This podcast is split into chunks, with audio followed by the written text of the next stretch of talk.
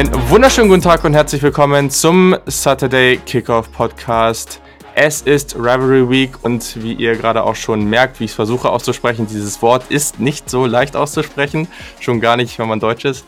Aber ich habe jetzt auch schon in einigen Podcasts gehört, dass selbst die Amis damit teilweise strugglen. Also ja, nehmt uns nicht allzu ernst, aber irgendwie Rivalitätenwoche oder so klingt doof. Und ich muss für mich jetzt auch mal so feststellen, ich habe jetzt sehr oft Hate Week gehört und irgendwie finde ich den Namen doof, weil irgendwie, klar, mögen sich da viele Teams nicht und wir können da auch sicherlich, ich werde die Tage auch nochmal ein paar Dokus posten, da wird man auch nochmal, da kann man sich nochmal anschauen, wie wenig sich manche Teams so wirklich mögen. Aber trotzdem, Hass finde ich dann teilweise doch sehr, sehr stark, weil am Ende geht's ja auch nur um Football und daher finde ich diesen Namen dann deutlich besser. Aber genau, ich habe natürlich wieder einen Gast, weil gerade in dieser Woche, das ist vielleicht die coolste Woche im College Football, zumindest für mich, habe ich natürlich wieder einen Gast und es ist mal wieder der Peter Schindler, Hi Peter, und du kannst gleich mal erzählen, was diese Woche für dich bedeutet, wie du so die letzten Jahre damit umgegangen bist. Was ist die Rivalry Week für dich?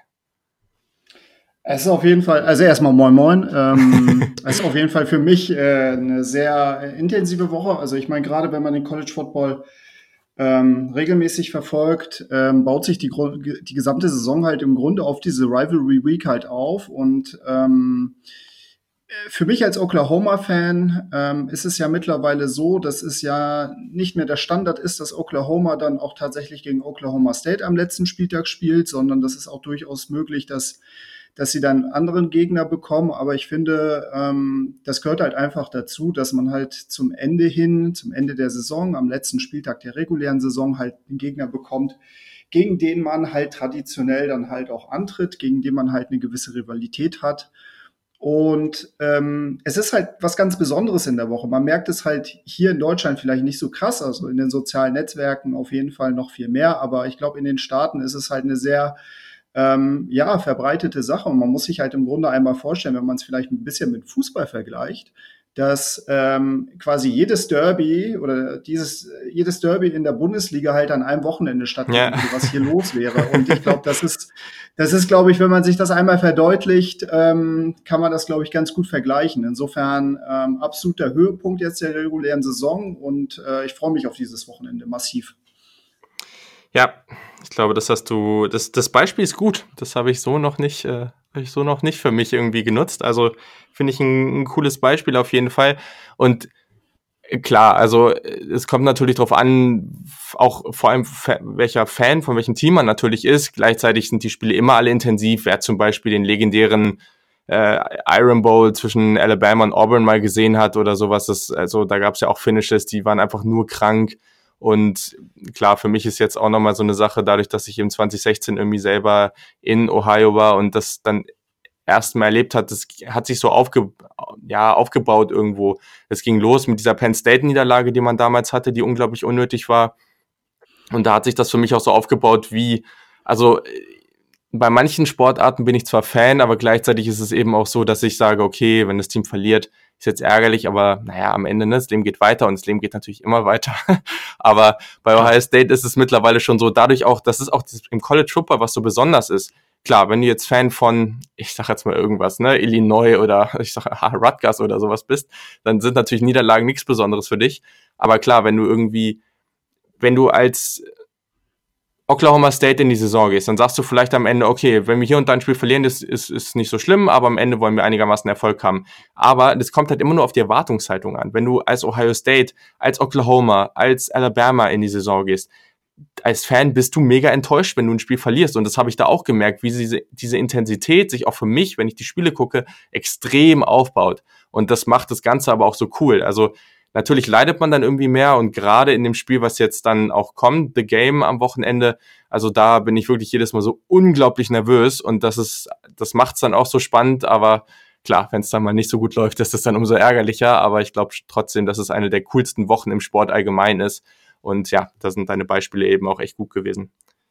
Genau, und vor allem, ähm, also ich, ich glaube auch persönlich, dass ähm, vielleicht noch mal so ein bisschen zu deinem Beispiel, dass es halt äh, durchaus auch Teams gibt, die ähm, jetzt vielleicht nicht in den Siegesphären von, von Ohio State oder Oklahoma unterwegs sind. Für mhm. die sind natürlich auch solche Siege, auch gerade in so einer in so einer Woche ähm, gegen den Rivalen, der absolut, vermeintlich absolut. über überlegen ist, der halt auch vielleicht vom, vom Spread her so weit favorisiert ist, äh, nochmal doppelt so süß, wenn, wenn's man, wenn man es tatsächlich schafft, das zu gewinnen. Und ähm, ich meine, so bilden sich halt im Grunde die Legenden im College Football, so wird Geschichte gemacht und ähm, ja, es ist halt, es ist halt was ganz Besonderes.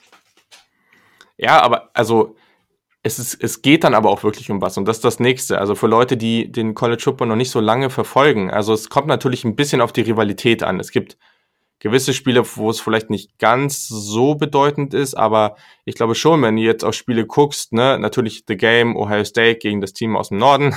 Ich werde den Namen heute ja. nicht sagen, das wird leider, ne, das macht dann Peter. Und das hole ich nachher. Genau, aber oder oder auch Alabama, Auburn und und so weiter. Ne, es gibt so einige Spiele. Du wirst daran gemessen als Coach. Also es gibt nicht umsonst gerade in den Ohio State Medien überall diese komische Diskussion. Würdet ihr lieber gegen das Team aus dem Norden gewinnen und nicht die Meisterschaft holen oder andersrum. Und es gibt wirklich viele Leute, die antworten, okay, ich, ich, ich gewinne lieber das Derby oder diese, diese, dieses Rivalenspiel. Und genauso hat Urban Meyer jetzt gesagt, er, er hat ja zu null praktisch abgeschlossen. Also er hat jedes Spiel gewonnen in, in, in the game über seine Karriere hinweg. Und er hat für sich gesagt, das ist mein größtes Accomplishment. Und er hat eine National Championship gewonnen. Also das ist was, äh, also Jim Harbour, der wird daran gemessen, dass er dieses Spiel noch nie gewonnen hat. Also und, und das wird auch langsam, kriegt er da richtig Stress. Ich glaube, wenn das jetzt noch ein, zwei Mal passiert, dann muss er irgendwann wirklich um seinen Job bangen. Also das ist jetzt nicht nur was, so wo du auch eben sagst, wenn dein Team bei zwei und neun steht und dann die Chance hat, dem großen Rivalen nochmal richtig die Saison zu vermiesen, wenn die vielleicht eine Chance aus College Football Playoff oder sowas haben, das bedeutet was. Und das darf man also nur für die Leute, die vielleicht noch nicht lange genug den College Football verfolgen. Das ist jetzt nicht einfach nur, ah ja, okay, dann spielen wir mal ein bisschen, sondern das hat wirklich einfach auch einen echten Mehrwert für, für diese Teams. Ja. Genau, also, so, jetzt haben wir auch lange genug rumgelabert hier. Schon äh, sieben Minuten drin und äh, noch kein Spiel besprochen. Also, Deswegen fangen wir auch gleich mal an an dieser Stelle. Ich habe euch natürlich auch gesagt, oder ich habe euch auch voten lassen auf Twitter mal wieder, welches euer Spiel der Woche ist. Ihr habt gesagt, es ist The Game. Es ist Ohio State gegen, ich kann es jetzt auch mal kurz erklären, also TTUN das wird auf T-Shirts gedruckt, das wird überall in den Medien irgendwie genutzt. Genauso wird ja auch der Buchstabe M immer mit dem roten Kreuz ersetzt von vielen Leuten, ja jetzt auch von mir irgendwie, für die Leute, die verwirrt davon waren. Das ist nichts, was ungewöhnlich ist. Also guckt einfach mal ein bisschen in die Medien, in Columbus, in der Hauptstadt von Ohio, ähm, da wo Ohio State eben auch, äh, wo der Campus auch ist.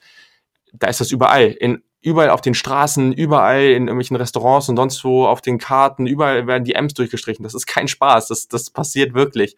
Und TTUN steht für The Team Up North. Deswegen sage ich auch immer das Team aus dem Norden, meinetwegen auch die Gelb-Blauen, wie auch immer ich sie jetzt beschreiben werde. Genau, so, das, das ist die Abkürzung, die da immer, die da immer genommen wird, damit das auch nochmal erklärt wurde an dieser Stelle. Aber genau, es ist das Spiel der Woche.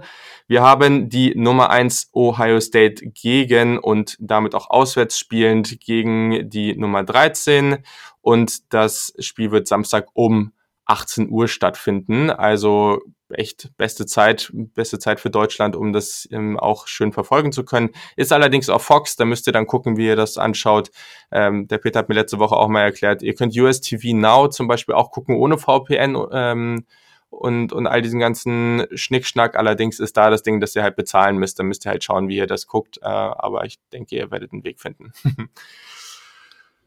genau, also, jetzt fangen wir auch mal an. Erstmal, ich frage an dich, was sind so die wichtigsten Fragen in dieser Partie? Wenn du jetzt auf, dieses, auf diese Partie guckst, dich darauf vorbereitest, was sind die Fragen, die für dich im Raum stehen? Womit hast du dich so beschäftigt? Genau. Also mh, mm, mein Blick ähm, ging tatsächlich in Richtung ähm, ich sage es jetzt mal, Michigan Offense.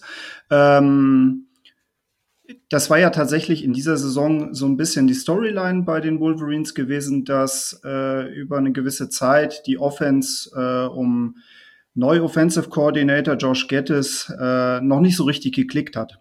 Und mhm.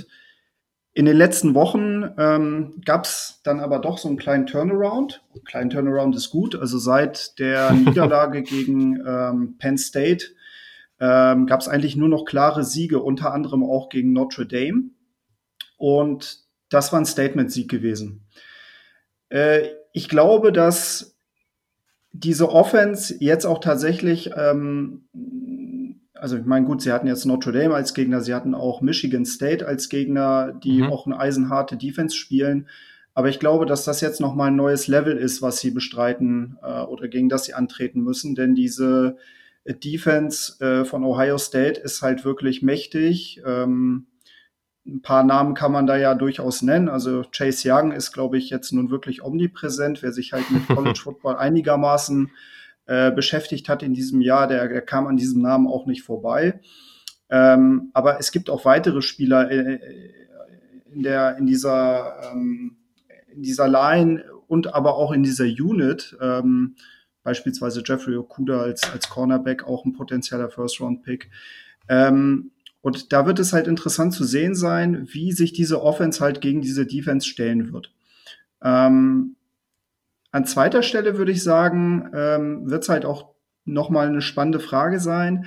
Die Offense von Ohio State hatte jetzt auch gegen Penn State so ein paar, ich sag mal, Probleme gehabt. Also im Vergleich zu den Partien davor waren sie halt nicht so dominant gewesen. Mhm. Sie haben aber das Spiel soweit kontrolliert, aber das lag auch schlichtweg daran, dass, ähm, dass die Defense ja eigentlich auch immer super parat war und sie haben vor allem auch das Laufspiel äh, von Penn State gut abgewürgt. Und jetzt wird es halt spannend zu sehen sein, ob sie es halt auch, ähm, ob sie es halt auch mit, mit der Michigan Offense im Grunde so, so machen können. Denn die Michigan Offense hat halt durchaus mal den einen oder anderen guten Running Back, also Charbonnet zum Beispiel oder äh, Haskins. Mhm. Die sind, ähm, die sind diese Saison ziemlich gut on fire und da wird es halt wirklich spannend zu sehen sein, ob sie äh, im Grunde das schaffen können, dieses Laufspiel halt ähm, ja, zu unterdrücken, ähm, möglichst ähm, schnell zu unterdrücken und dann Shay Patterson im Grunde ähm, halt häufig passen zu lassen. Genau, und das, äh, das sind halt so, das sind halt so die, die Sachen, die, die für mich so in erster Linie interessant sind, was diese Partie angeht. Okay, also dann lass uns mal die beiden Matchups jeweils ein bisschen genauer anschauen. Also du hast erstmal die Offense der Gelb-Blauen angesprochen. Das ist in dem Podcast echt ein bisschen awkward, aber egal, ich ziehe das jetzt durch. Also, du hast erstmal die Offense angesprochen und ich glaube, da hast du ganz, ganz wichtigen Aspekt angesprochen, weil, gut, ich meine, was haben wir letztes Jahr gesehen? Letztes Jahr haben wir was gesehen, wo sie absolut untergegangen sind im, in, in dieser Partie. Sie konnten da nicht mithalten. Eigentlich über die letzten Jahre war es eigentlich immer für mich so, dass ich oder es war eigentlich, also es hieß vorher immer so, dass Ohio State eher der Underdog ist in der Partie. Das ist irgendwie, dass, dass, dass sie als Team reinkommen, was talentiert ist, aber gerade vielleicht nicht so gut spielt. Und irgendwie habe ich mich nie richtig bedroht gefühlt, einfach weil diese Offense nicht so vielseitig war. Also auch gerade vom Quarterback, jetzt auch hier in diesem Fall, das war letztes Jahr auch Shay Patterson, das ist einfach, ja. der hat da noch nicht das ausgestrahlt, was er jetzt ausstrahlt. Also es war wirklich immer so, okay, sehr runlastig, sehr, sehr traditionell, was, was einfach Harbour da auch die ganze Zeit gepredigt hat, was eben durch Gettis ja jetzt anders werden sollte. All das hat irgendwie dann auch in den Spielen selber, hat es einfach auch gezeigt, das, das, das passt so nicht. Auch wenn sie natürlich ihre Momente hatten, aber am Ende war das nie so dominant, dass man irgendwie eine Chance hatte. Okay, klar, ne, vor zwei Jahren war es alles eine sehr knappe Geschichte, ähm, aber ja, ich meine, letztes Jahr war es dann irgendwie alles sehr eindeutig und auch sehr uninspirierend, würde ich jetzt mal sagen. Mhm. Absolut, ja. Dieses Jahr, was jetzt in den letzten paar Spielen passiert ist, zeigt, glaube ich, irgendwie auch, dass sie jetzt schon relativ früh eben diese Niederlagen sich abgeholt haben, dadurch eben auch irgendwie wieder auf den Boden der Tatsachen zurückgekommen sind. Am Anfang des Jahres wurden sie ja viel höher äh, eingeschätzt als Ohio State. Das habe ich da schon nicht so ganz verstanden. Zumindest nicht in dieser Extreme, weil da war ja Ohio State teilweise irgendwie so zehn Plätze dahinter gerankt bei einigen Magazinen und sowas. Ja. Und das, das konnte ich nicht so richtig nachvollziehen, aber genau, also jetzt ist es irgendwie eine andere Herangehensweise, weil letztes Jahr ist eben, sind sie eben ins Spiel gegangen, also, ne, Team aus dem Norden aus dem, äh, in, ins Spiel gegangen und haben klar, war ein klarer Favorit. Jeder hat sie getippt. Es war wirklich, also es war fast 90 Prozent gefühlt haben auf sie getippt und haben klar gesagt, sie sind das bessere Team. Und dieses Jahr ist es eher so, okay, eigentlich sind sie klare Underdogs, sie haben sich schon mehrere Niederlagen abgeholt und jetzt bauen sie sich langsam wieder auf und es ist eine ganz andere Situation vom Mindset her. Und ich glaube, das ist aber was, was sehr, sehr gefährlich ist. Nun hast du die Offense angesprochen. Also in den letzten paar Partien ist es erstens so, dass sie, jetzt muss ich ja nochmal kurz gucken, wo ich es ähm, stehen habe. So, in den letzten vier Spielen haben sie ihre Kontrahenten 166 zu 45 geschlagen. So, das ist schon was, das ist schon eine sehr, sehr eindeutige Nummer gewesen. Also, du hast es ja auch schon gesagt, das waren jetzt nicht nur irgendwelche super schlechten Teams. Dazu kommt, dass Shay Patterson wirklich sehr, sehr gut drauf ist. Also in den letzten beiden Spielen 750 Passing Yards, neun Touchdowns und eine Interception insgesamt nur zwei INTs in den letzten acht Spielen und er hat jetzt auch Sachen gezeigt, die man so vorher noch nicht gesehen hat. Also er hat teilweise wirklich die Safeties mit seinen Augen irgendwo auch gelenkt, also wirklich auch ein bisschen mehr Advanced Stuff für so einen Quarterback. Man hat diese Entwicklung von ihm gesehen, die man sich ja schon so lange von ihm erhofft hat. Der ist ja schon mit einer, einem unglaublichen Praise so an die Uni überhaupt gekommen, damals bei Ole Miss, ne? Also das ja. ist jetzt schon irgendwie eine andere Nummer. Und dann kommt noch dazu, dass wir ja diese Recruiting Class vor drei Jahren hatten ähm, wo sie drei sehr, sehr gute Receiver bekommen hatten. Also sie hatten Donovan, mhm. äh, Donovan Peoples-Jones als Five-Star und die beiden Four-Stars, Tarek Black und Nico Collins. So, die drei hatten immer wieder das aufblitzen lassen, haben aber, waren viel verletzt und konnten aber auch in dieser Offense nie wirklich das Potenzial abrufen. Es ist wirklich beeindruckend. Das sind super talentierte Spieler, die jetzt, das jetzt Nico Collins in der letzten Partie, wo er, glaube ich, 165 Receiving Yards und drei Touchdowns hatte, das war das erste Mal in den Karrieren aller drei Spieler, dass einer über 100 Receiving Yards hatte. Das muss man nicht mal reinziehen. Mhm.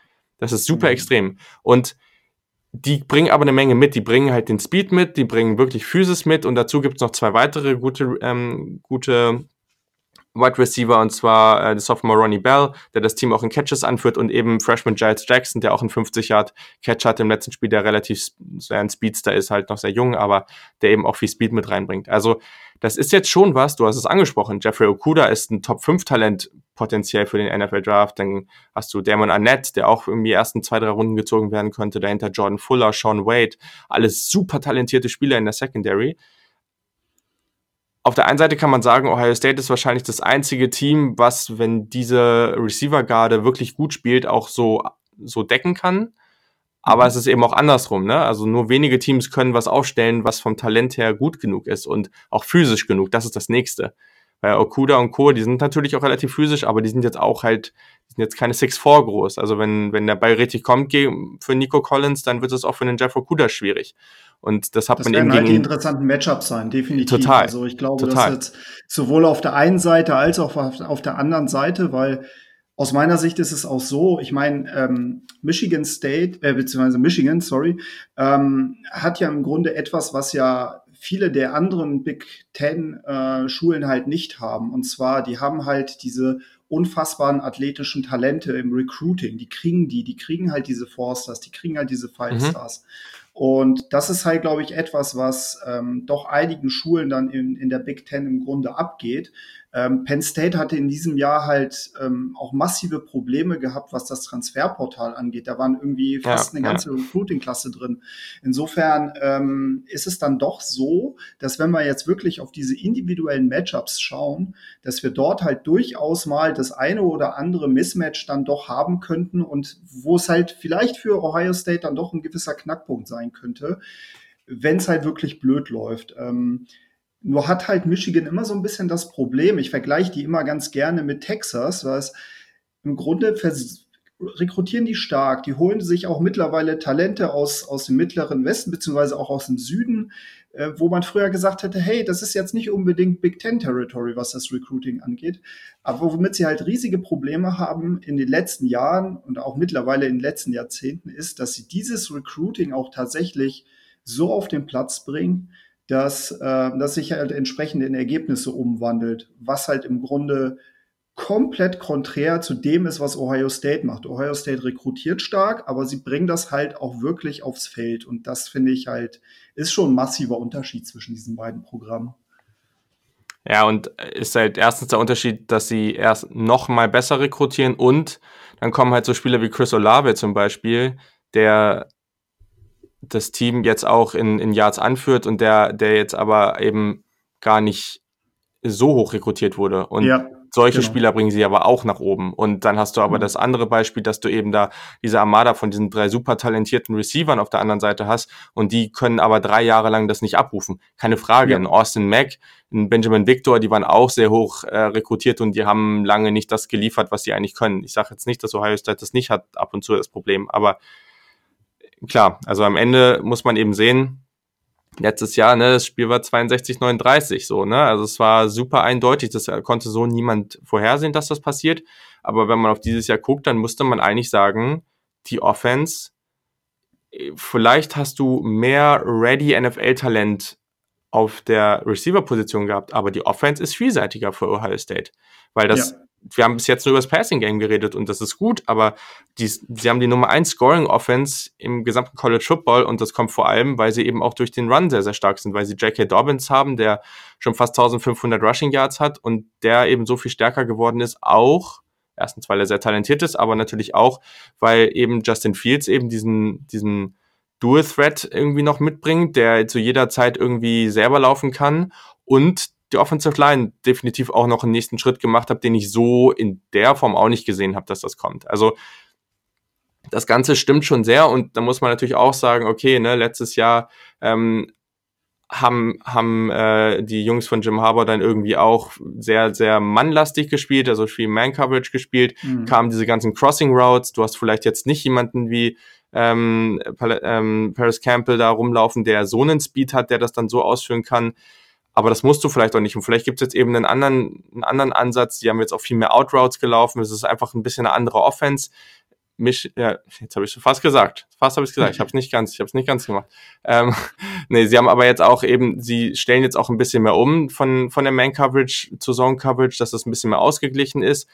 Das wird ein anderes Spiel als letztes Jahr. Aber trotz alledem ist die Ohio State Offense noch ausgeglichener und dementsprechend, ja, also es ist super schwierig. Also, also ja. ja. Hinzu kommt ja auch noch, dass, also muss halt immer gucken, wie sich das im Grunde auswirkt, aber äh, Michigan hat diesmal Heimvorteil. Ähm, genau, das ist auch nochmal. Das Big House, das Big House ist ja das, das größte Stadion Amerikas, das wird ausverkauft sein bis auf den letzten Platz und die Wolverines-Fans werden mit Sicherheit alles dafür geben, dass sie ihr Team nach vorne peitschen. Und ähm, ja, worauf ich halt auch durchaus sehr gespannt bin, ist halt, du hast es ja richtig angemerkt. Also ich meine, J.K. Dobbins, der hat jetzt äh, im Spiel gegen Penn State über 30 Mal den Ball bekommen. So und mhm. ähm, nun wird er es jetzt aber mit mit Linebackern zu tun haben, zum Beispiel so ein Hudson oder ein Glasgow. Ähm, die sind halt echt nicht ohne. Das sind halt Tackle-Maschinen so, ne? Und ähm, da bin ich halt auch sehr, sehr gespannt, ob die es tatsächlich schaffen, das Laufspiel gerade über die Running Backs und vor allem dieses Option-Laufspiel auch über ähm, Justin Fields im Grunde in den Griff zu bekommen, mhm. damit halt Justin Fields halt auch häufiger mal den Pass anbringen muss. Ähm, auf der anderen Seite sage ich auch immer oder denke ich mir auch immer, pick your poison, weil Justin Fields aus meiner Sicht ein exzellenter Passer ist Mhm. Ähm, aber ich könnte mir vorstellen, dass äh, Ryan Day und Co. halt auch einen Plan B halt auch in der Tasche haben müssen, weil wenn, wie gesagt, das Laufspiel halt nicht so laufen sollte, wie es, wie es angedacht ist, könnte ich mir halt vorstellen, dass man dann halt auch relativ schnell umswitchen muss. Definitiv. Aber genau, also man hat es eben dann in, in der letzten Partie gegen Penn State teilweise auch gesehen, ne, wo dann irgendwie relativ langes äh, Third Down oder sowas äh, dann, dann irgendwie ausgespielt wird. Und man hat irgendwie fünf Receiver auf dem Feld. Sie sagen, okay, wir stellen nur einen Linebacker irgendwie in die Mitte und der Rest ähm, muss eben abgedeckt werden, weil das genau. ist ja genau. auch die Tiefe bei Ohio State in, in, bei den Wide Receivers ist eben auch einfach, einfach sehr, sehr stark, ne? Also so ein Gary Wilson, ja. der einfach unglaublich talentiert ist, ist dann da irgendwie die Nummer vier oder fünf. also das ist dann auch schwierig und dann steht da einer in der Mitte und dann ist einfach nur ein QB-Draw und Fields läuft einfach ganz entspannter sein, zu seinem First Down. Also das ist teilweise schon sehr, sehr schwierig, aber natürlich sind sie da eben auch nochmal deutlich besser eingestellt als ein Penn State und das Matchup ist auch nochmal ganz anderes. Genau, und eine Sache, die man vielleicht noch sagen muss, die man noch erwähnen muss, der Safety von den gelb-blauen Brady, äh, Brady, Brad Hawkins, so heißt er, der hat gegen Indiana nicht gespielt. Ähm, und der ist noch unklar für das Ohio State-Spiel. Hat vorher in allen zehn Spielen gestartet. Das ist definitiv ein sehr, sehr wichtiger Teil der Secondary. Wurde jetzt von True Freshman Dexton Hill ersetzt, der auch schon eine Interception gefangen hat. Also der war auch ganz gut. Aber genau, ich glaube, das ist auch noch was, was man irgendwie beobachten sollte, weil klar, da noch ein bisschen Erfahrung gerade in so einem Spiel schadet nicht, aber das muss man jetzt noch mal gucken, ob er spielen kann. Ja, Dex Hill ist auf genau. jeden Fall ein sehr, sehr talentierter Spieler. Der war ja, total. selbst aus Oklahoma, aus, ähm, ich bin mir jetzt gar nicht sicher, aus, aus äh, Norman, glaube ich, tatsächlich sogar direkt. Mhm. Ähm, Oklahoma hatte keine Chance, ihn zu rekrutieren. Er war ja auch irgendwie mal zu Michigan committed und dann kurzzeitig zu Alabama committed und ging dann wieder relativ kurz vor der Signing Period, vor Ende der Signing Period wieder zu Michigan. Ähm, der ist auch ein sehr talentierter Special Teams Player. Also ähm, True Freshman, ähm, also mit dem hat Michigan unfassbar krassen Fang gemacht. Also der wird jetzt auch, glaube ich, in den nächsten beiden Jahren auch, der kann nur besser werden. Ähm, man wird mal sehen. Also ich meine, die haben halt, was Safeties angeht, schon eine ziemlich gute Historie und selbst ja. wenn der jetzt äh, am Samstag spielen sollte, ist das definitiv keine Schwächung aus meiner Sicht. Ist richtig, genau. Also Dexton Hill war der Nummer 1 Safety in der Nation. Er kommt aus Tulsa, Oklahoma, aber Tulsa hier schon mal. Okay, ja. Genau, aber trotzdem, also schon mal irgendwie sehr gut, dass du überhaupt weißt, dass der aus Oklahoma kommt. Das ist ja schon mal sehr stark. Und ja, Five Star, also bei 24-7 eine Bewertung von 0,9927. Das ist verdammt hoch, weil eins der beste Wert ist. Also das ist auf jeden Fall ein super Prospect gewesen. Und ja, letztes Spiel gestartet, hat er gleich mir relativ stark gespielt.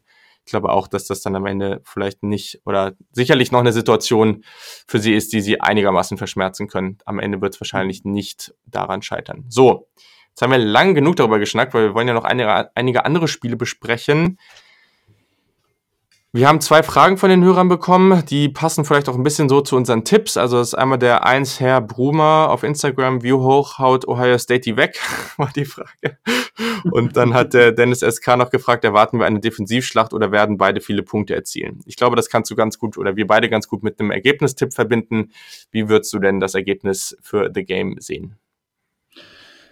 Also eine Defensivschlacht kann ich mir irgendwie nicht vorstellen. Also selbst äh selbst bei einem Big Ten-Spiel, ähm, nee, kann ich mir nicht vorstellen. Also ich glaube, dass, dass einfach die Offensivreihen doch zu viel Talent haben, als, als dass die Defensive das halt irgendwie ähm, komplett alles ähm, downschatten kann. Äh, ich tippe also momentan ist ja, glaube ich, der Spread bei 8,5 zugunsten von mhm. Ohio State. Ich glaube, Ohio State covert tatsächlich. Ich glaube, sie gewinnen am Ende dann doch mit ähm, mit zwei Touchdowns. Das ist jetzt Krass, mal mein, okay. ähm, mein Tipp für, für den Samstag. Und ähm, ja, also ich glaube, es wird dann halt ein 38 zu 24 für Ohio State werden. Also ich denke, okay. dass es dann durchaus ein gewisser, bis zur Halbzeit vielleicht ein bisschen knapper wird, aber ähm, ich halte tatsächlich Ohio State für so komplett, dass sie das Spiel dann ab einem bestimmten Zeitpunkt, ab dem dritten Quarter dann auch wirklich kontrollieren können. Okay, ja, das klingt doch ganz gut. Äh, ja, was ich bisher so gehört habe, also ich habe wirklich äh, unterschiedlichste Podcasts. Ich habe mir sogar Podcast von dem Team angehört. Also ich höre ja immer nur High Step Podcast. Ich habe jetzt sogar mal in den, okay. in den gegnerischen Podcast reingehört, um mal zu gucken, was da so erzählt wird. Und ja, also es ist eigentlich überall gerade, höre ich immer wieder mal auch, dass, dass Leute äh, Ohio State irgendwie höher vorne sehen, aber gleichzeitig gibt's dann auch wieder ganz viele, die jetzt sagen, ah, vielleicht wird es jetzt doch eine knappere Sache und irgendwie diese ganze Narrative irgendwie entwickelt die sich ganz merkwürdig. Also das macht mich schon ein bisschen nervös, aber so oder so würde ich auf jeden Fall natürlich nicht gegen Ohio State tippen und dazu kommt noch, dass auf dem Papier, ich glaube, beide Teams haben eine realistische Chance, dieses, diese Partie zu gewinnen. Also ich glaube, es kann schon so ausgeglichen sein. Am Ende, wenn man jetzt aber so drauf guckt, dann wäre es irgendwie, ja, also wäre es nach dem Saisonverlauf auch jetzt sehr überraschend, wenn man sagt, okay, äh, Ohio State gewinnt das nicht. Ich tippe jetzt mal 31, 23, ist ein bisschen knapper als bei dir, aber genau, so weit würde ich das jetzt erstmal sehen. Also, dann sind wir damit erstmal durch und ich kann mich auch wieder normal ausdrücken. Hoffentlich. So, weil wir kommen jetzt zur nächsten Partie und das ist wohl die andere ganz große Rivalität im College Football. Das ist der Iron Bowl. Das ist die Nummer 5 Alabama, die auswärts bei Nummer 15 Auburn spielen. Das Ganze findet statt Samstag um 21.30 Uhr deutscher Zeit. Ich glaube, wir haben hier eine, ja, eine sehr spannende Situation. Also, wenn man ein paar Statistiken mal so runterrattert, also Alabama ist die Nummer 3 Passing Offense und Nummer 55 Rushing Offense. Ähm, Auburn ist die 34 Passing Offense, Nummer 26 Rushing Offense. Also sieht man schon erstens, dass Alabama einfach deutlich besser ist, aber dann eben, dass es ein bisschen von der Offense ein bisschen umgedreht ist, sage ich mal. Dazu ist Alabama Nummer 13 Passing Defense und Nummer 33 Rushing Defense. Auburn hat die Nummer 27 Passing Defense und Nummer 18 Rushing Defense. Also da sind sie eigentlich ganz gut aufgestellt. Bei den Points per Game erzielt Alabama aber solide 16 mehr pro Spiel. Da sieht man dann so den großen Unterschied. Allerdings ist natürlich jetzt die Situation, dass ein Tua Tagovailoa nicht dabei sein wird. Und diese Statisten, Statisten, Statistiken bauen vor allem auf den Spielen auf, die er absolviert hat mit dieser Power Offense, mit diesen Receiver Trio, Quad, wie auch immer, ja, also es sind vier, fünf, wie auch immer, wie viele talentierte Jungs da rumlaufen, die Jerry Judys und Henry Rux dieser Welt. Mhm. Also, ich glaube, wir müssen vor allem darauf gucken, Alabama ist natürlich der Favorit für dieses Spiel, aber wie sieht das Ganze mit Mac Jones aus? Also glaubst du daran, mhm. dass Mac Jones in dieser Partie wirklich Alabama zu einem soliden Sieg führen kann? Oder sind sie für dich mit Mac Jones immer noch der Favorit in dieser Partie, in diesem Iron Bowl? Ja, also soweit, soweit würde ich tatsächlich doch gehen zu sagen, dass sie da leicht favorisiert sind. Ähm, aber du hast es, du hast es richtig erwähnt. Also ähm, Mac Jones wirft tatsächlich ein paar Fragezeichen auf. Gar nicht so sehr, weil ich an seinem Talent zweifle. Also, mhm. ich, wie gesagt, also Alabama rekrutiert halt einfach zu gut, als dass man sagen kann, ähm, nee, also der Backup-Quarterback taugt jetzt nichts. Ja, auch Forster. Aber, Forster ähm, ja, eben, auch ein also, Forster-Recruit. Genau. Also insofern, ähm, nur ist es so, dass das Tour halt im Grunde in den letzten Wochen, Monaten, Jahren jetzt auch gezeigt hat, dass, dass der halt ein Ausnahmetalent ist und dass sein Fehlen halt auf jeden Fall schon ein Loch reißen wird. Und Mac Jones hat jetzt halt, sagen wir es mal so, die ersten Spiele spielen können. Aber das war jetzt halt auch, das waren jetzt halt auch nicht die Gegner. Das waren jetzt nicht die Defenses jetzt, die, die Auburn Hallo, Western Carolina, also bitte. Also, ja, also genau. Es ist ähm, bessere Aufwär besseres Aufwärmprogramm. Insofern, ja. das wird jetzt tatsächlich eine Feuertaufe sein und ich glaube, ähm, wovon Mac Jones definitiv profitieren wird, sind halt, sind halt die Receiver so, ne? Also Henry Ruggs, Jerry Judy, Devonta Smith, das ist das kompletteste Trio, was du im College Football findest. So. Und ich meine, selbst wenn du, wenn du eine Kurzpass-Offense äh, äh, aufbringst an dem Tag, ich meine, Tour hat ja auch viel über Slants gemacht und so. Mhm diese Wide Receiver können halt den Unterschied machen, so, ne? Und das reicht ja auch teilweise. Also ein Henry Rux läuft ja dann trotzdem die 90 Yards oder wie weit er auch muss. So also. sieht das aus, genau, ne? Und im Zweifel Special Teams und so hat man ja auch schon alles gesehen. Ähm, also ich denke, es wird viel davon abhängen, dass, dass man ähm, Mac Jones halt im Grunde eine gute Pass Protection bringt dass man ihm Zeit in der Pocket gibt, dass man ihn halt auch die Möglichkeit gibt, dann auch mal sichere Würfe zu geben und da ist das Potenzial halt da so. Ne? Also es wird halt nicht so kommen, dass Alabama davon von Auburn dann überrannt wird. Das kann ich mir beim besten Willen nicht vorstellen.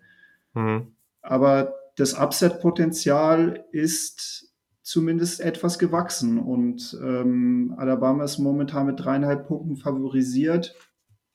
Ja, also das äh, liegt auch aus meiner Sicht gar nicht so weit weg von der Realität, so wie ich sie mir vorstelle. Okay. Interessant. Wer ist für dich der, also wir haben Bo Nix natürlich, der True Freshman, Five-Star Quarterback, der jetzt, ich sag mal, sehr durchwachsen gespielt hat das ganze Jahr. Wer hat für dich in dieser Partie den besseren Quarterback? Also ich denke, dass, ähm, dass es Mac Jones ist, dass der tatsächlich so ein bisschen noch der derjenige, der ist, der vielleicht ähm, so ein bisschen noch den Unterschied ausmachen könnte. Bo Nix ist halt True Freshman. Mm, der spielt halt so eine True Freshman-Saison so, ne? Das muss man halt ganz klar sagen. Ähm, mhm.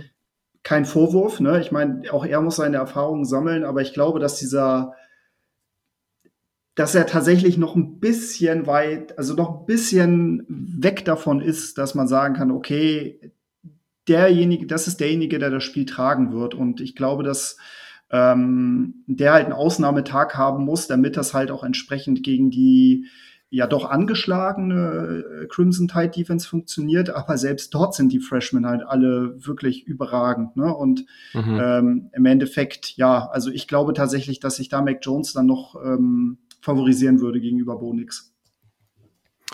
Okay, das ist ja mal sehr interessant. Also ich glaube, ja, es ist auch hier natürlich super schwierig, weil wir einige einige Elemente einfach haben, die wir nur ganz schwierig bewerten können, weil wir noch nicht so eine richtige Basis haben. Ne, Mac Jones, klar, wir haben ihn jetzt ein paar, ja genau, wir haben ein paar Partien gesehen, aber er hat natürlich alles drumherum. Das ist genau das, worüber wir in der NFL immer sprechen. Da kommt, wenn ein Quarterback reinkommt als Rookie und alles drumherum hat, dann sieht das natürlich schnell viel besser aus. Vielleicht ist er noch gar nicht so gut, aber das drumherum funktioniert eben. Und bei Alabama eben, du hast die, die Jungs, ne, und dann hast du ja noch Jane Waddle, der ist noch praktisch der vierte Receiver, der genau. auch noch unglaublich talentiert ist. Genau. Dann hast du natürlich irgendwie Najee Harris und Co. als Running Back. Du hast eine super elitäre Offensive Line dazu, ne? Also das passt halt alles wirklich, wirklich gut. Wenn wir auf Auburn gucken, Bo Nix, also gerade gegen, ich habe mir jetzt mal die Statistiken gegen AP Top 25 Teams angeguckt, da ist Bo Nix mit einer Completion Percentage von 49,7 Prozent gewesen, sechs Touchdowns, mhm. sechs Interceptions, also wirklich sehr, sehr durchwachsen. Der kann laufen, das ist auf jeden Fall ein Faktor, also der ist auf jeden Fall sehr, sehr, ja, wie soll man das sagen, so ein bisschen vielleicht so ein bisschen so Baker Mayfield-ish, also so, so dieses nicht, der läuft dir jetzt über das ganze Feld weg, aber der ist sehr, sehr wendig und der kann auf jeden Fall immer dafür sorgen, nochmal das, das, das First Down zu erlaufen. Ja. Aber gleichzeitig ist natürlich Alabama auch mit sehr, sehr viel Speed in der Defense gesegnet. Das ist schon immer das Ding und das wird da nicht leichter. Ähm, Jatavis Whitlow, der Running Back, der ist gegen Top 25 Teams auch nur für 290 Yards und ein 3,9er Average gelaufen, also Average per Carry. Das ist jetzt auch nicht mega überragend ich glaube, die, also die Defense ist gut. Selbstverständlich. Da läuft super viel Talent rum. Wir haben mit Marlon Davidson, der hat siebeneinhalb Sacks. Wir haben Derek Brown, vier ja, Sacks. Super Monster. elitärer Interior ja. Defensive Lineman. Also da kann niemand was sagen. Und ich glaube, es ist auch positiv, dass Auburn LSU bei der Hälfte ihrer durchschnittlichen normalen Yards in der Offense gehalten hat. Also die haben gegen LSU schon mal gezeigt, okay, wir können Defense spielen und da ein Team bei deutlich weniger Yards halten als sonst. Und ich meine, LSU hat Alabama geschlagen. Aber am Ende kommt es für mich darauf runter. Also ich glaube nicht, dass Bo Nix und diese Offense von Auburn so oft Erfolg haben werden gegen Alabama. Keine Ahnung, ob das am Ende in 10 Punkten, in 14 Punkten oder meinetwegen in 21 Punkten oder sowas enden wird. Aber ich glaube nicht, dass es viel mehr werden als das. Und selbst wenn Mac Jones nicht überragend spielt, wenn er viel unter Druck steht, wenn das äh, in dieser Atmosphäre, das wird schwierig. 100 Pro wird es mhm. schwierig. Aber ich glaube trotzdem, dass das drumherum so talentiert ist, dass der, dass da zumindest jedes Viertel irgendwie mal ein, zwei Aktionen dabei sind, die irgendwie für Big Plays sorgen, äh, der ein oder andere Drive, wo es dann irgendwie gerade läuft.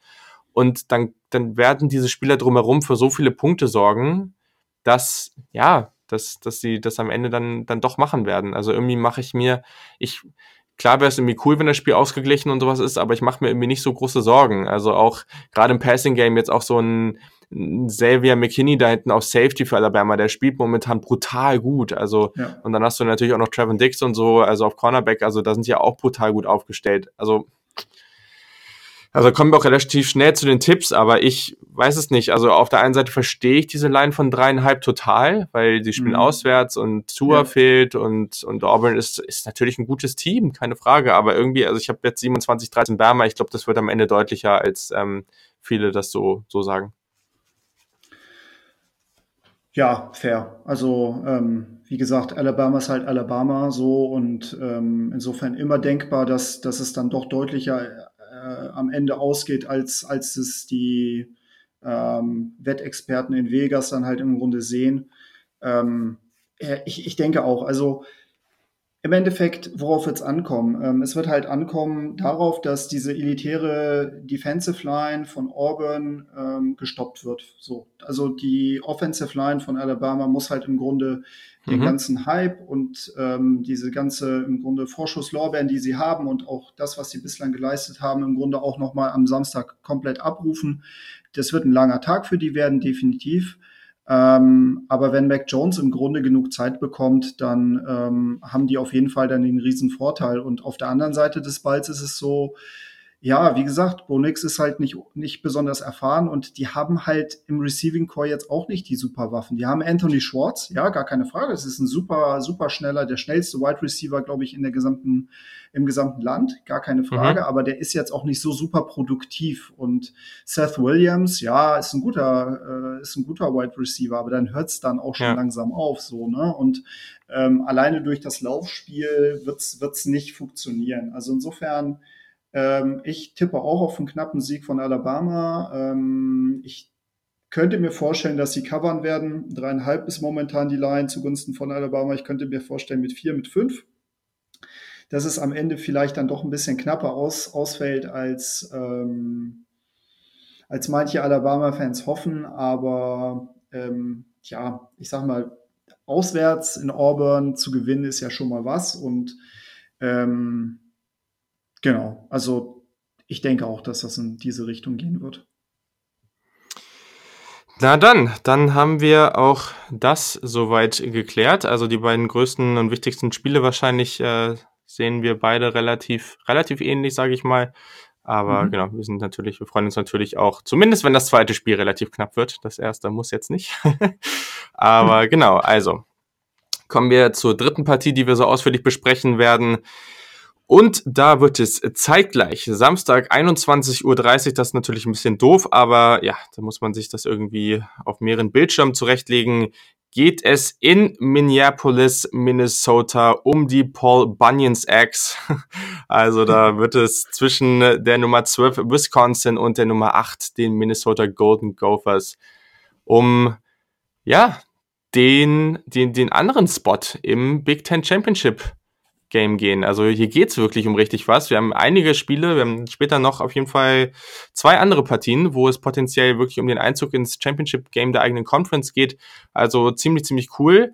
Ein Stat, der irgendwie sehr, sehr beeindruckend ist, ist, dass diese Partie, also die Paul Banyans X, das ist so die Trophäe, die, die, die der Sieger in dieser Partie dann mit nach Hause nehmen darf sehr, sehr Nord-USA-mäßig. Also so kannst du dich vorstellen, wie die Jungs in Minnesota da mit der Achse in den. Ja, egal. Aber genau, ähm, so, also, und wir haben hier das 128. Meeting und es ist tatsächlich so, dass es zwischen diesen beiden Teams 60, 60 und 8 steht. Also es gab acht Unentschieden, beide Teams haben jeweils 60 Spiele gewonnen. Es ist unentschieden und Beide Teams stehen gerade sehr, sehr gut da. Für Minnesota ist es potenziell sogar noch möglich, wenn wirklich viel gut läuft, dass sie sogar noch ins Playoff kommen. Niemand hat damit gerechnet. Es könnte sein, dass es wirklich das wichtigste Duell um die Axt ever ist. Also hier geht's wirklich um was. Und auch wenn für den einen oder anderen Wisconsin, Minnesota nicht so sexy klingen mag, das Spiel hat's wirklich in sich und ich freue mich da sehr drauf. Also äh, tolle Partie. Und genau, jetzt darfst du mal sagen, warum du Wisconsin oder Minnesota irgendwie favorisiert siehst oder was so das wichtigste Matchup in dieser Partie für dich ist? Also vielleicht vorab, also wenn man sich mal so die ganze Ausgangssituation äh, anschaut, kann man, glaube ich, froh sein, dass diese Axt nicht vor dem Spiel im Grunde äh, irgendwie aufs Feld geworfen wird und eine der Mannschaften darf sie sich schnappen. Ähm, Bloß nicht, ne? Also ich glaube, genau, also ähm, tatsächlich etwas, ähm, ja, eine etwas, also etwas seltsamere Trophy tatsächlich im, im, im College Football, aber sei es drum. Äh, das Spiel an sich, das Spiel an sich finde ich ist ähm, ist extrem interessant. Also ich würde sagen, tatsächlich mit das interessanteste Spiel an diesem Wochenende, einfach was die Ausgangslage in der jeweiligen Division angeht. Beziehungsweise sie sind ja beide in der gleichen Division. Hätte Und, dir das ähm, mal am ähm, Anfang jemand gesagt, also genau, zu Beginn der Saison, oh, Wisconsin, Minnesota, das wird das spannendste ja, Spiel genau. am, am Absolut absurd. Also definitiv. Äh, auf der anderen Seite, es ist ja so, dass dieser, dass diese West Division in der Big Ten natürlich unfassbar offen war. Ne? Also was hat ja. man noch nicht alles gehört, wer das, wer das alles gewinnen würde. Und nun ist es halt so gekommen, dass die Gophers halt mit 10 und 1 dastehen, die Badgers mit 9 und 2 und der Sieger geht halt ins, ins Endspiel nach Indianapolis gegen äh, Ohio State. Und das ist etwas ähm, Massives, muss man ganz ehrlich sagen. Und die Gophers, für die Gophers wäre es der erste äh, Final, ähm, wäre es die erste Finalteilnahme in der, in der Big Ten. Äh, insofern werden die mit Sicherheit alles dafür geben, das auch zu schaffen und sich mit äh, einem Sieg halt eine unfassbare, super Saison im Grunde zu belohnen. Und ähm, ja, sie haben halt wirklich auch ein bisschen Pech. Ne? Also sie hätten eigentlich auch du ungeschlagen durchkommen können. Sie haben mhm. eine knappe Niederlage in Iowa vor äh, zwei Wochen, meine ich, äh, einstecken müssen, nachdem sie ja ähm, Penn State äh, weggehauen haben. Aber das ist und, halt auch mal eine Niederlage, die kannst du auch so machen, ne? Also das ist jetzt nicht ja, wie irgendwie, klar. du hast gegen South Carolina verloren oder du hast irgendwie nee, gegen Purdue genau, mit klar. 30 einen, einen abgeholt. Also äh, ja. genau, genau. Also es ist, es war, es war halt gegen ein geranktes Team so, ne? Also ich meine, da kannst du halt auch mal auswärts verlieren. Es war halt auch eine ganz knappe Niederlage. Aber ich glaube, es ist tatsächlich ein bisschen ärgerlich, weil ähm, ja, es, es wäre halt ein bisschen mehr drin gewesen. Gut, sei es drum. Was jetzt das Spiel an sich angeht, ähm, ja, also Wisconsin hat eine starke Defense so und das ist, glaube ich, auch tatsächlich etwas, wo ähm, wo die Golden Gophers im Grunde gucken müssen, wie sie dagegen ankommen. Die haben halt mit Tanner Morgan ähm, einen Quarterback, der ja, sagen wir jetzt kein Elite-Quarterback ist, aber aus seiner Saison das, das Bestmögliche rausgeholt hat. Die haben halt ein vergleichsweise tolles, ähm, tolles Laufspiel. Die haben halt mit ähm, Tyler Johnson einen ähm, wirklich produktiven Wide Receiver, der mittlerweile auch schon zehn Touchdowns erzielt hat. Aber diese Defense von Wisconsin ist halt auch nicht ohne. Und dann kommt ja noch hinzu, dass ja ähm, vielleicht der beste Running Back überhaupt im, im College Football mit Jonathan Taylor, also es gibt viele super Running Backs, aber Jonathan Taylor ist halt einer, der jetzt mittlerweile im dritten Jahr nacheinander ähm, unfassbare Zahlen auf, äh, aufs Board bringt und ähm, dieses Laufspiel halt im Grunde ähm, zu unterdrücken, das wird halt für die Minnesota Defense halt die Herausforderung sein. Also man muss sich das mal vorstellen. Die erlaufen im Schnitt 250 Yard pro Spiel. Ne? Das ist halt ein absoluter Ausnahmewert. Ne? Mhm. Und ähm, den zu stoppen ist halt auch nicht, das wird nicht easy werden. Ja, ist richtig. Also steht jetzt gerade bei 1685 Yards, 18 Touchdowns, 6,5er ja. Average und gegen AP Top 25 Teams sogar ein 6,8er Average. Also da ist er sogar noch besser. Genau, also ich glaube, du hast das schon echt gut zusammengefasst. Also Wisconsin, es ist halt so ein Team, das passt auch zu Wisconsin. Also du hast eine sehr, sehr gute Offensive Line, du hast einen ja. hervorragenden Running Back, das Passing Game ja, also Jack Cohn ist jetzt nicht schlecht und der ist auch in einigen, so wenn du dir die verschiedenen Splits so anguckst, ne, so heim, auswärts und sonst wie, ne, gegen Top 25 Teams und nicht. Also eigentlich überall ganz solide. Das ist jetzt nirgendwo wirklich schlecht, aber saut dich halt auch nicht vom Hocker. Also, ne, der bringt über 70 Prozent seiner Pässe an, das ist wichtig, aber der macht ja. halt auch nichts wirklich, dass du das Spiel am Ende, ähm, dass du das gewinnst. Das kommt eben eher durchs, durchs Running Game. Sie sind toll defensiv, also in Total Defense, Pass und Run Defense überall Top 10 im College Football. Das musst du erstmal so bringen. Sind ja auch ganz am Anfang, haben sie ja irgendwie ein Team nach dem anderen irgendwie Shutout, also irgendwie zu Null geschlagen. Das war ja irgendwie komplett absurd, was da, was da mhm. abging. Das ist natürlich sehr, sehr unangenehm zu spielen und das passt natürlich irgendwie auch zu diesen Temperaturen und sowas, aber Minnesota ist das natürlich auch gewohnt. Also da hast du eben ein ganz anderes Team. Du hast natürlich noch den guten Rashad Bateman vergessen, der, der natürlich ja. auch eine, eine ganz tolle Saison auf Wide Receiver spielt. Ähm, neulich auch wieder drei Touchdowns in, in einem Spiel hatte. Also wirklich so jemand, der ja schmeißt den Ball mal hoch und der wird dir schon den auf spektakulärste Art und Weise runter, runterfangen.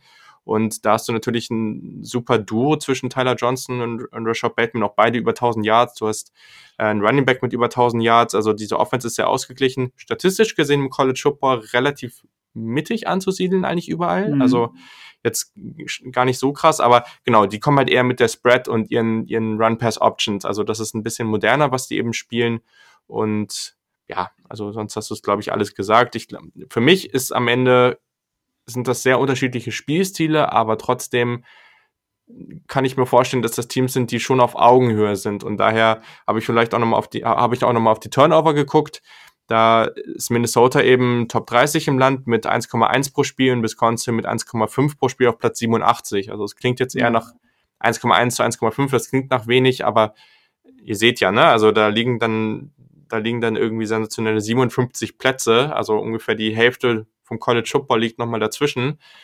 Das ist schon ein großer Unterschied und deswegen könnte ich mir vorstellen, dass am Ende Turnover diese, diese Partie entscheiden könnten. Also, weil es ist schon relativ ausgeglichen, oder? Also ja, auf jeden so Fall. Also auf jeden Fall. Also ich, ich, äh, ich muss ganz ehrlich sagen, es ist ähm, tatsächlich, also es kann tatsächlich ein richtig, richtig spannendes Spiel werden. So, ne? Und vor allem auch die Tatsache, dass die, dass die Gophers dann halt auch noch zu Hause spielen. Also würden sie in Wisconsin spielen, ähm, äh, Camp Randall würde ich sagen, Wisconsin Favorit. Ähm, momentan sind die auch noch leichter Favorit, äh, laut Vegas mit drei Punkten, aber das ist halt so, so, so, eine Marge, wo ich sage, oh, okay, alles klar, das, das kann auch sehr, sehr schnell kippen. Und ähm, wozu halt die Gophers in, in der imstande sind, haben sie auch gegen Penn State gezeigt. Und ich glaube, die mhm. Motivation ist halt einfach da, mal wirklich Historie zu machen. Und auch mal ins, ins, Endspiel einzuziehen. Und man muss ja auch ganz ehrlich sagen, also ich äh, habe es jetzt auch noch in meinem Blog geschrieben, die sind ja noch nicht komplett raus aus dem Playoff-Rennen. Ne? Das muss nee. man ja auch noch mal sehen. Ne? Also ich meine, schwer vorzustellen, dass die Ohio State dann im Grunde in Indianapolis schlagen, aber ähm, die Chance zu bekommen, warum nicht? Ne? Also ich meine, ja. im Endeffekt will man das ja auch erstmal, will man ja auch erstmal so weit kommen. Also insofern also wenn ich tippen sollte, muss ich sagen, ähm, Sollst du, ja. Knapper, also ja, knapper Sieg für die Gophers ähm, wäre super. Ich glaube aber, dass es halt dann doch vielleicht äh, die Erfahrung der Badgers ist und das Laufspiel der Badgers, was dann im Endeffekt den Ausschlag geben wird. Turnover definitiv könnte ein Faktor werden, auch gerade bei diesen Witterungsbedingungen. Mhm. Ähm, also wie gesagt, mein Wunsch wäre es, dass Minnesota gewinnt, aber realistisch gesehen ähm, oder tippe ich auf, auf Wisconsin, ja. Okay, ja, es ist komisch, weil Minnesota ja eigentlich an 8 steht, aber irgendwie fühlt es sich wirklich so an, als ob Wisconsin der Favorit ist, auch wenn sie auswärts spielen. Ich mache es dann aber wirklich. Ich hoffe auch, dass Minnesota gewinnt und ich tippe jetzt auch mal darauf, dass sie einfach in dieser Partie auch für einfach das Turnover-Battle gewinnen und am Ende knapp irgendwie so 28, 24, irgendwie so in die Richtung hm. die Partie für sich entscheiden können. So, Genau, also das sind die für uns oder für mich irgendwie die drei großen Spiele, aber wir haben natürlich noch viele andere.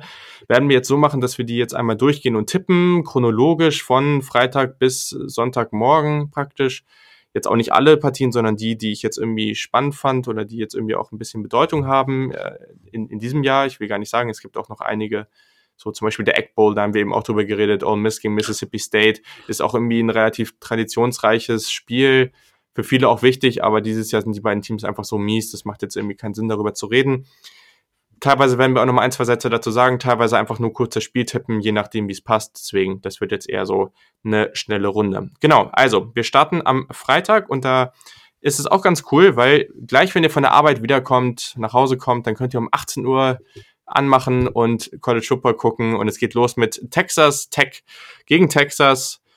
Und ja, ich glaube, bei den äh, Statistiken sind beide Teams sogar recht ausgeglichen. Das ist eigentlich ein bisschen komisch, aber es ist so.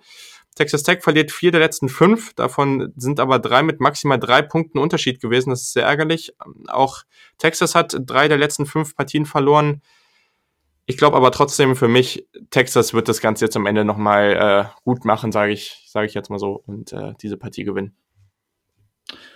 Ja, ähm, gehe ich mit. Ähm, ist trotzdem eine relativ bescheidene Saison in Austin. Ähm, das freut dich doch. Diese Woche, ja, es, ein bisschen freut es mich schon. Ähm, ich meine, dass sie jetzt ein bisschen wieder in der Midlife-Crisis sind, aber ich glaube, gegen Texas Tech wird es ein Sieg werden. Ähm, sind dann 7 und 5, haben Bowl-Game erreicht. Ich finde, das ist, ist doch was Feines.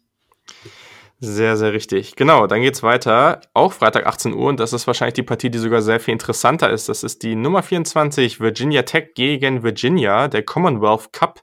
Und hier geht's noch um richtig was, weil hier geht es um den Einzug in das ACC Championship Game und praktisch um die Chance, Clemson noch die Saison äh, vermiesen zu können, so. Es ist sehr witzig, weil diese beiden Teams spielen sehr unterschiedlich, aber äh, das, was bei da, dabei rauskommt, könnte fast ähnlicher nicht sein. Beide sind 8 und 3 und 5 und 2 in der Conference. Hm. Sie erzielen Points per Game 30,8 und 33,2 für Virginia. Points allowed per Game sind 22,3 und 22,9 und Total Yards pro Spiel sind 381,4 und 381,0. also ich habe keine Ahnung, wie sehr das ähnlich, passieren ja. konnte, aber das ist schon wirklich sehr, sehr krass.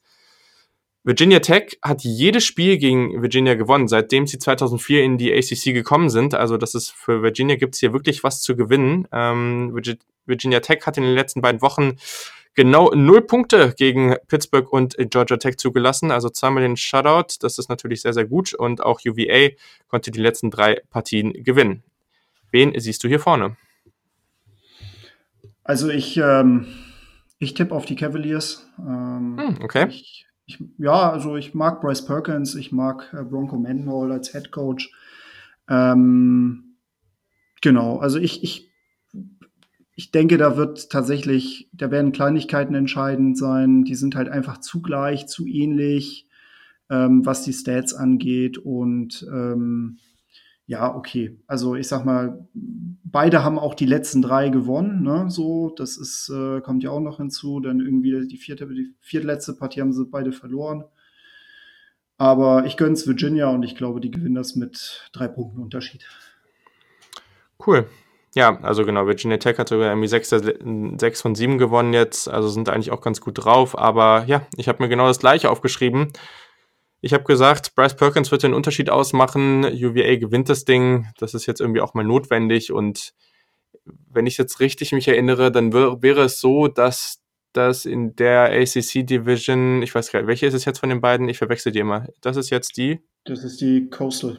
Coastal, ja, das ist jetzt wieder super, dass ich das nicht weiß, aber ja, ich verwechsel die beiden immer. Jeder hat so sein, manche Menschen können nicht mal rechts und links, also, ne, also, ja, genau, also, also und das, ich, ich meine, es ist entweder so, dass es dann, wenn Virginia gewinnen würde, der siebte, das siebte oder achte verschiedene Team, ich glaube, das siebte, siebte Team in sieben ja. Jahren ist, was diese Division gewinnt. Das ist natürlich irgendwie sensationell. Also hoffen wir mal, dass das passiert. Das wäre irgendwie ganz unterhaltsam. So.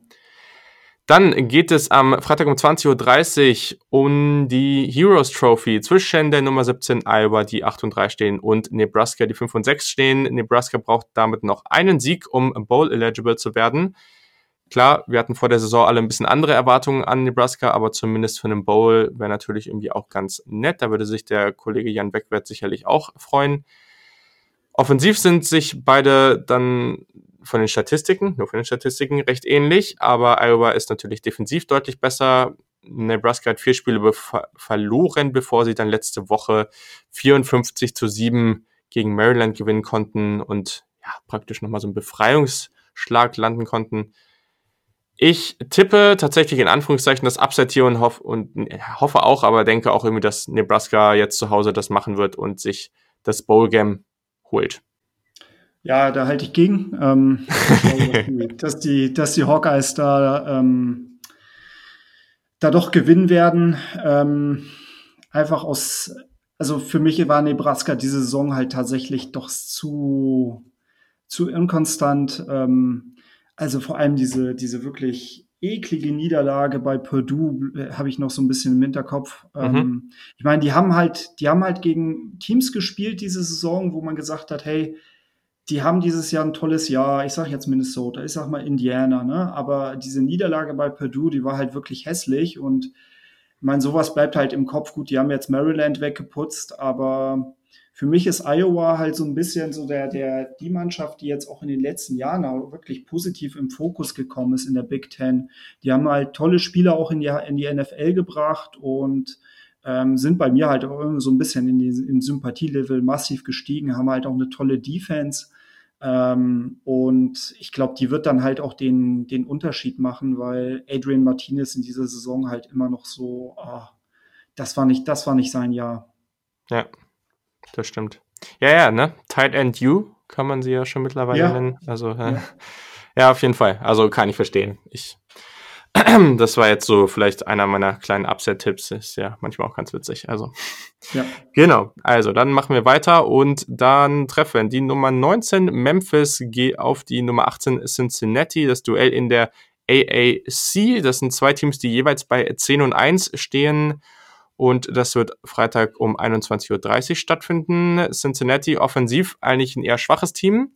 Das hat man zum Beispiel im ersten Spiel gegen Ohio State, wo sie keinen Punkt erzielt haben, auch gesehen, aber danach haben sie eben zehn in Folge gewonnen und daher läuft. Memphis wird allerdings mit elf Punkten favorisiert, sind einfach deutlich offensiver in der, ja, in, mit, mit ihrem, mit ihrem Quarterback, äh, deutlich explosiver so mit ihrer Offense, das habe ich ihm falsch gesagt, mit ihrem Quarterback Brady White Beide haben die letzten fünf Partien gewonnen. Ähm, beide haben gute Running Backs mit Michael Warren für Cincinnati und Kenneth Gainwell für Memphis. Aber ja, ich glaube, also es ist jetzt wieder ähnliche Situation. Also wenn Memphis die Partie jetzt gewinnt, also Cincinnati steht schon im Finale der AAC, wenn Memphis das jetzt gewinnt, dann wird es genau die gleiche Partie nächste Woche nochmal geben, weil sie dann beide im Title Game spielen. Wenn sie nicht gewinnen, dann muss Navy gegen Houston verlieren und dann haben sie auch noch die Chance reinzukommen. Aber ja, ich glaube allerdings auch, dass Memphis das hier relativ deutlich machen wird und wir dann nächste Woche die gleiche Partie nochmal bekommen. Da gehe ich mit. Ähm, die Memphis Offense ist halt einfach zu stark und ähm, die letzten Wochen äh, haben halt auch gezeigt, alle Spiele über 40 Punkte ja. Das ist halt einfach massiv, haben den Heimvorteil, haben den besseren Quarterback. Ähm, also Memphis eindeutig. Definitiv. Desmond Ritter für Cincinnati ist ja, ist jetzt nicht so berauschend. ist okay, aber allerdings sehr interessant für nächste Woche, weil das ist ja schon, ja. ich meine, kann, da kannst du ein Lied von singen mit Oklahoma, Texas. Es ist sehr, sehr schwer, ein Team zweimal in der Saison zu schlagen. Also Definitiv. deswegen, es ist da möglich, kann, ähm, wie ja. Oklahoma es ja letztes Jahr äh, bewiesen hat. Ähm, aber beziehungsweise ja, sie haben ja letztes Jahr die Red River verloren und dann das, das Finale gewonnen. Ähm, ja. Aber sie haben ja auch irgendwie davor ähm, gegen TCU dann auch äh, in der regulären Saison gewonnen und dann im Endspiel gewonnen. Also insofern, ähm, ist, also ich, ich gehe halt immer davon aus, dass wenn man halt im Grunde die besseren Units hat, wenn man halt, wenn es halt nicht die kleineren, die kleinen Sachen sind, die ausschlaggebend sind, ähm, dann kann man so ein Team halt auch zweimal schlagen. Ähm, Im College Football wahrscheinlich eher, als es in der NFL der Fall ist. Aber es ähm, bleibt dann halt auch spannend. Also wie gesagt, ich könnte mir dann vorstellen, dass es dann vielleicht, ähm, vielleicht dann doch auf äh, neutralem Boden etwas anderes Spiel werden könnte. Mhm. Dann haben wir um 22 Uhr schon viele Spiele am Freitag, also ist auf jeden Fall ganz cool. Am Freitag um 22 Uhr den Apple Cup. Washington State trifft auf Washington. Die Huskies sind defensiv sicherlich deutlich besser anzusehen in dieser Saison. Allerdings Washington State wie immer offensiv sehr, sehr stark. Anthony Gordon, der Quarterback, ja, führt das Land wieder mal in Yards an. Also irgendwie ist das jedes Jahr, wer auch immer dann offensiv da an die Spitze gestellt wird für Washington State, der führt dann eigentlich fast on default die Nation im Passing Yards an. Aber ich meine, dieses Jahr, was Anthony Gordon da geliefert hat, einige Rekorde ja im letzten Spiel gebrochen, haben wir ja schon drüber gesprochen in der letzten Ausgabe. Also das ist auf jeden Fall sehr, sehr beeindruckend. Sie hatten sehr unterschiedliche Week 13 Spiele. Washington State gewinnt im Shootout gegen Oregon State und Washington verliert ja hätte man so sicherlich nicht erwartet gegen Colorado. Ich meine, das war 20 mhm. zu 14, also auch, eine, auch einfach eine Saison, die man sich von Washington ganz anders erhofft hatte. Also ich glaube, von Beginn an war Washington eigentlich eher der Favorit oder einer der Favoriten, die Pac-12. Das ist so gar nicht so gekommen, jetzt nicht mal mehr gerankt. Trotz alledem denke ich, dass sie diese Partie gewinnen. Ähm, Washington äh, könnte schon die Secondary haben, um Washington State hier ein bisschen zu bremsen. Und dann hat man offensiv ja mit Titan Hunter Bryant sowie dann auch Wide Receiver Aaron Fuller schon auch noch ein paar Waffen, die, die für den einen oder anderen Akzent sorgen können. Also ich glaube, dass Washington und Jacob Eason hier nochmal ein, eine ganz gute Partie raushauen. Ich denke auch, also man darf nicht vergessen, dass es den einen oder anderen gab, einen oder anderen Experten gab, der Washington sogar in den Playoffs gesehen hat. Ja. Ähm, davon sind sie nun echt meilenweit weg. Äh, eine Saison echt für die Tonne für, für die Huskies. Ähm, ja, aber ich glaube auch Washington State ist halt alles andere als, als zufrieden. Also sie haben jetzt irgendwie die sechs Siege, sind, sind bowl-bound, alles gut, aber ich glaube auch, der, dass sie diesen Apple Cup nicht gewinnen werden und dass Washington am Ende knapp die Nase vorn haben wird ja, wer auch immer Lust hat, nochmal irgendwie in mein Preseason-Ranking reinzuhören, der kann mir dann auch nochmal erzählen, wie, wie weit ich bei den Washington Huskies daneben lag, aber ich mache das jetzt einfach mal absichtlich nicht. Ähm. und genau, dann springen wir einmal zum Samstag und das Run College-Spiel der Woche ist ja, glaube ich, Hashtag Run College, so wird es ja, glaube ich, genannt, ähm, um 18 Uhr. Das ist tatsächlich die Nummer drei, die Clemson Tigers. Spielen auswärts bei South Carolina. Und auch wenn wir uns natürlich für diese Partie, die dann auch im Fernsehen läuft, eine spannende Partie wünschen, hier habe ich mir einfach nur aufgeschrieben Clemson und mehr nicht. Weil das für mich eine Partie ist, wo ich einfach mir nicht vorstellen kann, dass Clemson das nur einigermaßen, also dass das nur mal knapp wird. Also ich glaube, die werden die einfach richtig zerstören. Ja, das, das befürchte ich auch, wobei ja ähm, die Free, äh, Free TV-Spiele ja bei, äh, bei Pro7 Max ja doch immer relativ ähm, spannend waren, beziehungsweise halt immer ein gewisses Upset-Potenzial geboten haben. Ich ja, glaube aber, dass es diesmal nicht der Fall sein wird. Äh, Clemson mit drei Touchdowns. Genau, sehr gut. Und dann haben wir auch um 18 Uhr wieder eine potenziell sehr eindeutige Partie. Das ist die Nummer 4 Georgia, die auswärts bei Georgia Tech spielen. Die Bulldogs sind ein 28,5 Punkte Favorit. Sie sind in jeder Kategorie deutlich besser und sie werden diese Partie auch deutlich gewinnen. Ja, ähm, da vielleicht auch noch mal ein Fun Fact: äh, Georgia Tech konnte in diesem Jahrtausend bislang in diesem Jahrtausend bislang viermal gegen Georgia gewinnen. Ähm, alle, alle Spiele, die sie gewonnen haben, äh, haben sie in Athens gewonnen, also bei Georgia. Und ähm, mhm. das letzte Mal, dass sie tatsächlich zu Hause gegen Georgia gewinnen konnten, ähm, das war 1999. Also ähm, insofern klarer Sieg für Georgia, wenn man diese Statistik herannimmt. Aber Georgia Tech ist halt auch im massiven Umbruch. Ähm, das wird sich Georgia nicht nehmen lassen. Gar keine Frage. Jo, da stimme ich zu. So, dann haben wir am Samstag um 22 Uhr die Nummer 16 Notre Dame 9 und 2 gegen Stanford 4 und 7, die dieses Jahr ein absolutes Off-Jahr haben. Ich glaube, das kann man mhm. schon so sagen. Das kennt man so von Stanford eigentlich nicht. Sonst eigentlich immer einfach so ein sehr solides Programm, mit dem man eigentlich immer rechnen muss. Aber dieses Jahr in der Pac-12 irgendwie nicht so stark. Haben auch vier der letzten fünf Spiele verloren. Und auch wenn Notre Dame auswärts spielt, glaube ich, sind die trotz alledem zu gut und werden diese Partie gewinnen. Die sind einfach offensiv und defensiv zu stark aufgestellt. Das, äh, das werden die erfolgreich gestalten. Gehe ich, äh, geh ich mit. Ähm, sehr, sehr schade für Stanford. Äh, ich mag äh, Head Coach David Shaw sehr, sehr gern. Das ist ein sehr kluger Kopf. Ich meine, das sind sowieso alles kluge Köpfe bei Stanford, äh, mal davon ab, aber ähm, footballtechnisch ähm, war es dieses Jahr nicht so toll. Ich, ich glaube auch nicht, ich meine, die sind jetzt 4 und 7, die haben halt auch keine Chance, irgendwie Bowl-eligible zu sein. Ich glaube, da ist die Luft auch einfach raus. Und für Notre Dame, auch gerade für Head Coach Brian Kelly, wird's ähm, ja nochmal wichtig sein, Ausrufezeichen zu setzen, dann die Saison mit 10 zu 2 zu beenden, nachdem man letztes Jahr ungeschlagen war und dann nochmal zu sagen, hey, die zwei Niederlagen, die wir hatten, okay, kann man machen, Michigan und äh, Georgia, aber den Rest gewonnen. Insofern glaube ich, ist da die Motivation höher, als es bei Stanford ist. Ja, genau. Und dann geht es um 22 Uhr weiter im Civil War. Das ist Oregon State gegen die Nummer 14 Oregon. Und da kann ich auch nochmal auf, auf das Collective of Ducks, also at Ducks Germany auf Twitter verweisen, die der Samuel war ja in der letzten Ausgabe mit seiner Audio auch dabei und der hat auch schon einiges, einige Artikel dazu geschrieben. Ich glaube, drei oder vier Artikel irgendwie zu dem Spiel, auch historisch was mal angeguckt und also ich, super Analysen da zum, zum Spiel. Da gerne, wer sich dafür mehr interessiert, da auf jeden Fall nochmal reinschauen. Ich glaube, sonst natürlich Oregon State letzte Woche konnte man äh, noch 53 Punkte erzielen gegen Washington State, aber Washington State sicherlich auch nochmal mit einer ganz anderen Defense, die deutlich schwächer ist als die von Oregon. Und ja, Oregon nach der Niederlage gegen Arizona State werden sie sich das jetzt hier richtig vom Herzen spielen und Oregon State da zerstören. Ja, ähm, gehe ich, geh ich auch fest von aus. Ich meine, Oregon State hat, äh, hat sich verbessert im Vergleich zum letzten Jahr, aber gut, das mhm. wäre jetzt auch nicht so sonderlich schwer. ähm, mit einem Sieg wären sie Bowl, Bowl eligible. Also das wäre das wäre eine feine Sache, aber das werden sie nicht schaffen. Ähm, Oregon mit mindestens zwei Touchdowns vorne.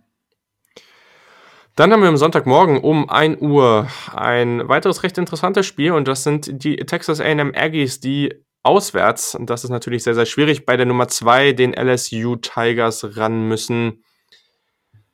Texas AM, klar, also letzte Woche auch gegen Georgia eine relativ, also ja, am Ende verliert man, aber es war jetzt auch schon relativ knapp, das muss man einfach sagen. Die Chance war da. Sie haben sicherlich eine gute Defense, so dass man hier nicht komplett untergehen wird, aber genau, LSU ist ein 16,5 Punkte Favorit und am Ende ist LSU wahrscheinlich schon irgendwo in, in den meisten Kategorien deutlich besser. Also defensiv hat LSU trotz des Talents, das da rumläuft, das noch nicht ganz abgerufen. Ich glaube auch, das ist der eine Bereich, wo man da noch mal ein bisschen kritisch sein kann. Gerade so ein Grant Delpit, der eigentlich so mit der talentierteste Spieler oder als der talentierteste Spieler im College Football galt zu Beginn der Saison, der hat das sicherlich nicht abgerufen etwas überraschenderweise, aber ja, am Ende wär, wird mich schon sehr überraschen, wenn, wenn LSU das jetzt hier verliert. Das wäre natürlich enorm, aber Texas A&M sicherlich eines der Teams von den, in den Spielen, wo wir jetzt auch über Außenseiter und klaren Favoriten reden, die vom Talent her da nochmal aufmucken könnten. Ja, also ich, meine Theorie ist ja, LSU hebt sich das Ganze äh, defensive Spiel dann im Grunde für die Playoffs auf. Aber äh, nee, also großes Mysterium tatsächlich, warum die da halt nicht so performen, wie man es eigentlich erwartet hat. Aber gut, ist manchmal so. LSU wird sich die Butter nicht vom Brot nehmen lassen. Ähm, gar, auf gar keinen Fall. Also das wird ähm, das wird ein klarer Sieg werden. Die Aggies, also klarer Sieg, also es wird für SEC-Verhältnisse ein klarer Sieg werden aus meiner Sicht. Die Aggies sind ein durchaus talentiertes Team, die sind aber noch mindestens mal ein Jahr ähm, davon entfernt, dass sie halt wirklich irgendwie in Richtung Elite kommen können. Und insofern, ja, klare Sache für LSU. Sehr gut. Und dann vorletztes Spiel. Wir haben Florida State, die tatsächlich Bowl eligible sind. Also sie haben es geschafft, nachdem der Anfang der Saison irgendwie auch sehr, sehr merkwürdig war. Die müssen aber, ja, bei der Nummer 11 Florida, den Florida Gators ran. Sonntagmorgen 1.30 Uhr. Auch keine leichte Atmosphäre. Und ja, Florida ist wahrscheinlich in jeder Kategorie besser. Die sind ungeschlagen zu Hause und ähm, ja, es wird ich klar, ne, Florida State hat Talent, das wissen wir alle, aber es wird mich hier schon sehr sehr überraschen, wenn wenn Florida das jetzt nicht gewinnen würde. Also sehe ich sehe ich persönlich auch nicht.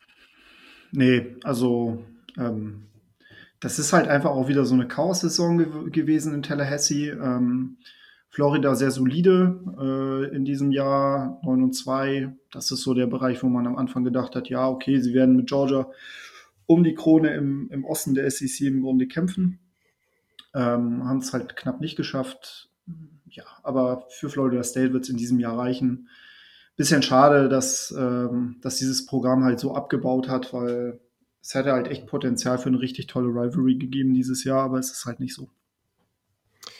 Ja, das, aber hoffentlich kommt das in den nächsten Jahren dann wieder. Momentan wird ja ungefähr jeder zweite Coach im College Football irgendwie als potenzieller neuer Florida State Head Coach gehandelt. Ja. Also mal gucken, was da passiert. Da werden wir sicherlich bald neue Infos zu haben. Und genau, die letzte Partie, sicherlich für den Peter auch sehr, sehr interessant. Äh, Bedlam wird das Ganze genannt. Das ist Sonntagmorgen um zwei Uhr nachts. Und das ist die Nummer 7, die Oklahoma Sooners um Jalen Hurts und Co. gegen die Nummer 21, Oklahoma State.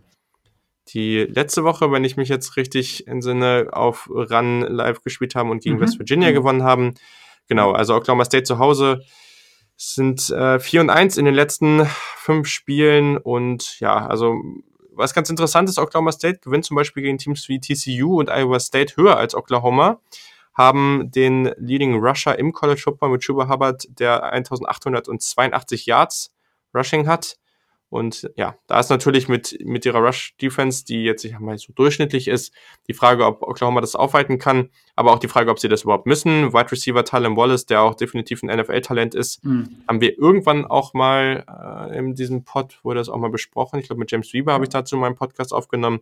Und Quarterback Spencer Sanders, der ist auch verletzt, der wird auch nicht spielen. Also ja, da fehlt Oklahoma State natürlich einiges an Talent. Aber was denkst du zu der Partie? Denkst du, Oklahoma wird das machen? Glaubst du, da gibt es Upside-Potenzial?